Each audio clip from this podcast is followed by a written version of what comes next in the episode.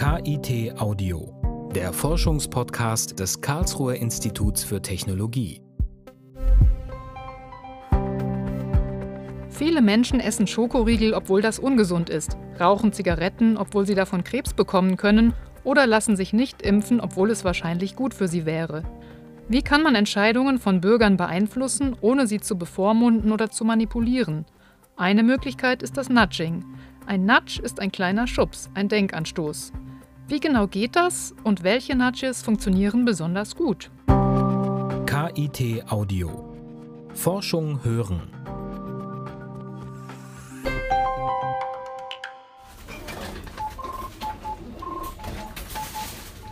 Das Müsli ein grünes A. Die Packung Toast schon schlechter, ein gelbes C. Und die Tüte Chips ein leuchtend rotes E. Ende der Skala, ungesünder wird's nicht. 2019 tauchten auf einzelnen Lebensmitteln in Deutschland die ersten Nutri-Score-Kennzeichnungen auf. Mittlerweile können Verbraucher auf vielen Produkten mit einem Blick erkennen, wie es um den Nährwert steht. Der Nutri-Score funktioniert, sagt die Karlsruher Verhaltensökonomin Nora Zech, auch bei ihr selbst. Es gibt ja echt Pizza und Pommes frites, die äh, dann ein grünes Licht bekommen, also eine A-Bewertung. Und ich greife seitdem auch häufiger zu solchen ähm, Produkten, habe ich gemerkt. Die Professorin für politische Ökonomie untersucht am KIT, wie Hinweise gestaltet sein müssen, damit sie Kaufentscheidungen erfolgreich beeinflussen. Jahrzehntelang ging man vom mündigen Verbraucher aus, der sich geduldig die kleingedruckten Inhaltsstoffe durchliest und genau weiß, wie viel Gramm Fett pro Tag gut für ihn ist.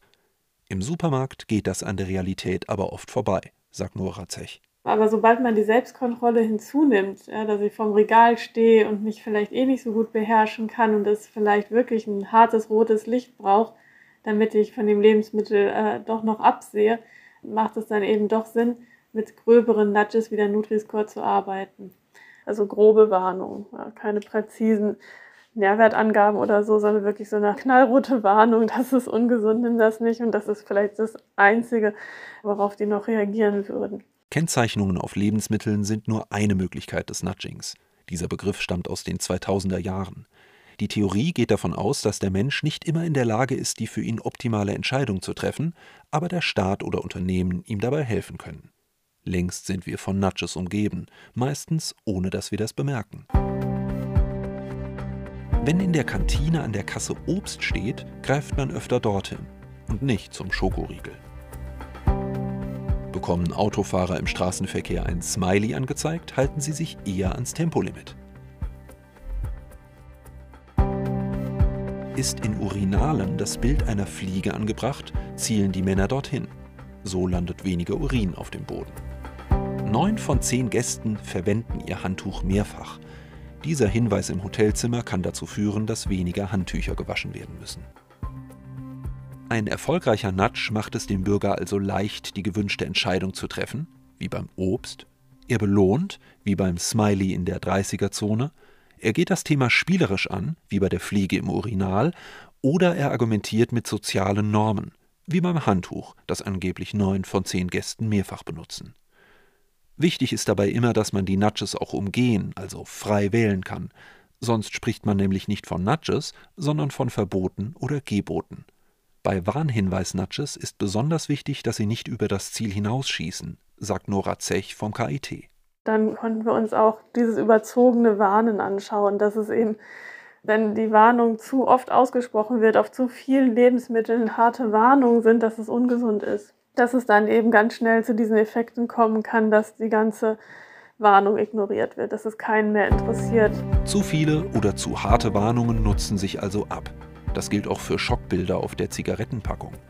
Die schwarze Raucherlunge oder das amputierte Bein soll Raucher vor den Gefahren warnen und abschrecken. Eigentlich ein klassisches Nudging, das in der Praxis aber oft nicht funktioniert, findet zumindest der Karlsruher Tattoo-Studiobesitzer Daniel Deutsch, einer von etwa 17 Millionen Rauchern in Deutschland. Als Raucher sieht man das gar nicht mehr wirklich. Also ähm, da stumpft man so ab irgendwann, wenn man jeden Tag verschiedene Schachteln da hat. Da liegt die Schachtel irgendwo rum und keiner interessiert sich wirklich für die Bilder. Das ist ähm, höchstens jemand Außenstehendes, wo vielleicht nicht raucht. Die wird wahrscheinlich sehen, dass da irgendwas drauf ist, was ein bisschen abschreckt, aber du selber als Raucher, du siehst das nicht wirklich. Im schlimmsten Fall setzen durch drastische Bilder bei Rauchern sogar Trotzreaktionen ein. Und sie werfen die Frage auf, warum in manchen Bereichen Nudges eingesetzt werden und in anderen nicht. Sollte man Warnhinweise auch auf Autos kleben, bei immerhin jährlich 2500 Verkehrstoten? Oder auf die Bierflasche? Auch Alkohol kann schwere gesundheitliche Folgen haben.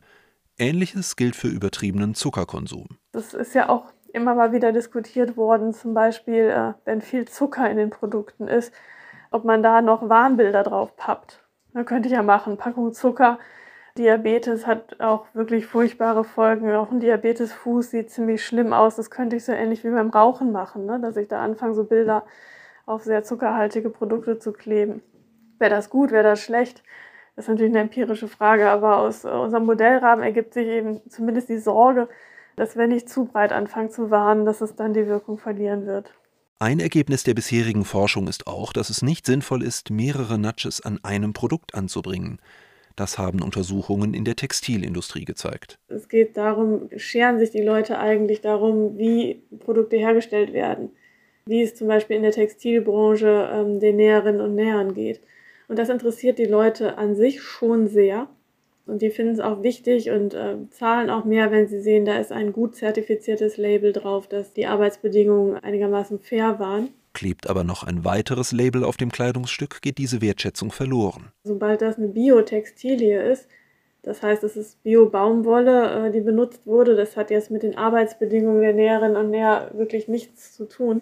Aber sobald da so ein Biosiegel drauf ist, ist dann plötzlich nicht mehr relevant, ob es noch ein eine Zertifizierung gibt, wie die Arbeitsbedingungen waren. Das Biosiegel wirkt dann plötzlich wie ein Ablassbrief, den viele Kundinnen und Kunden sogar gut fänden, sagt Nora Zech, weil sie sich dann weniger Gedanken machen müssten und die Ware billiger sei als ethisch einwandfrei hergestellte. Nudging kann also auch manipulieren oder zu Entscheidungen führen, die gesellschaftlich nicht gewollt sind.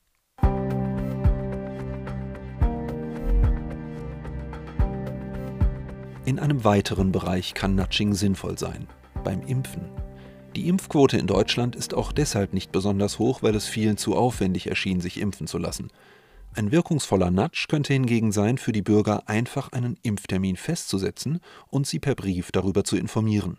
Sie können dann einfach hingehen oder es bleiben lassen. Was wir sehen, ist tatsächlich, wenn der Termin schon auf die Leute wartet, dann bringt das auch richtig was gerade die, die schwer zu erreichen sind, also so bildungsferne Menschen, die sind leider sehr schwer zu erreichen, wenn es um Impfungen geht.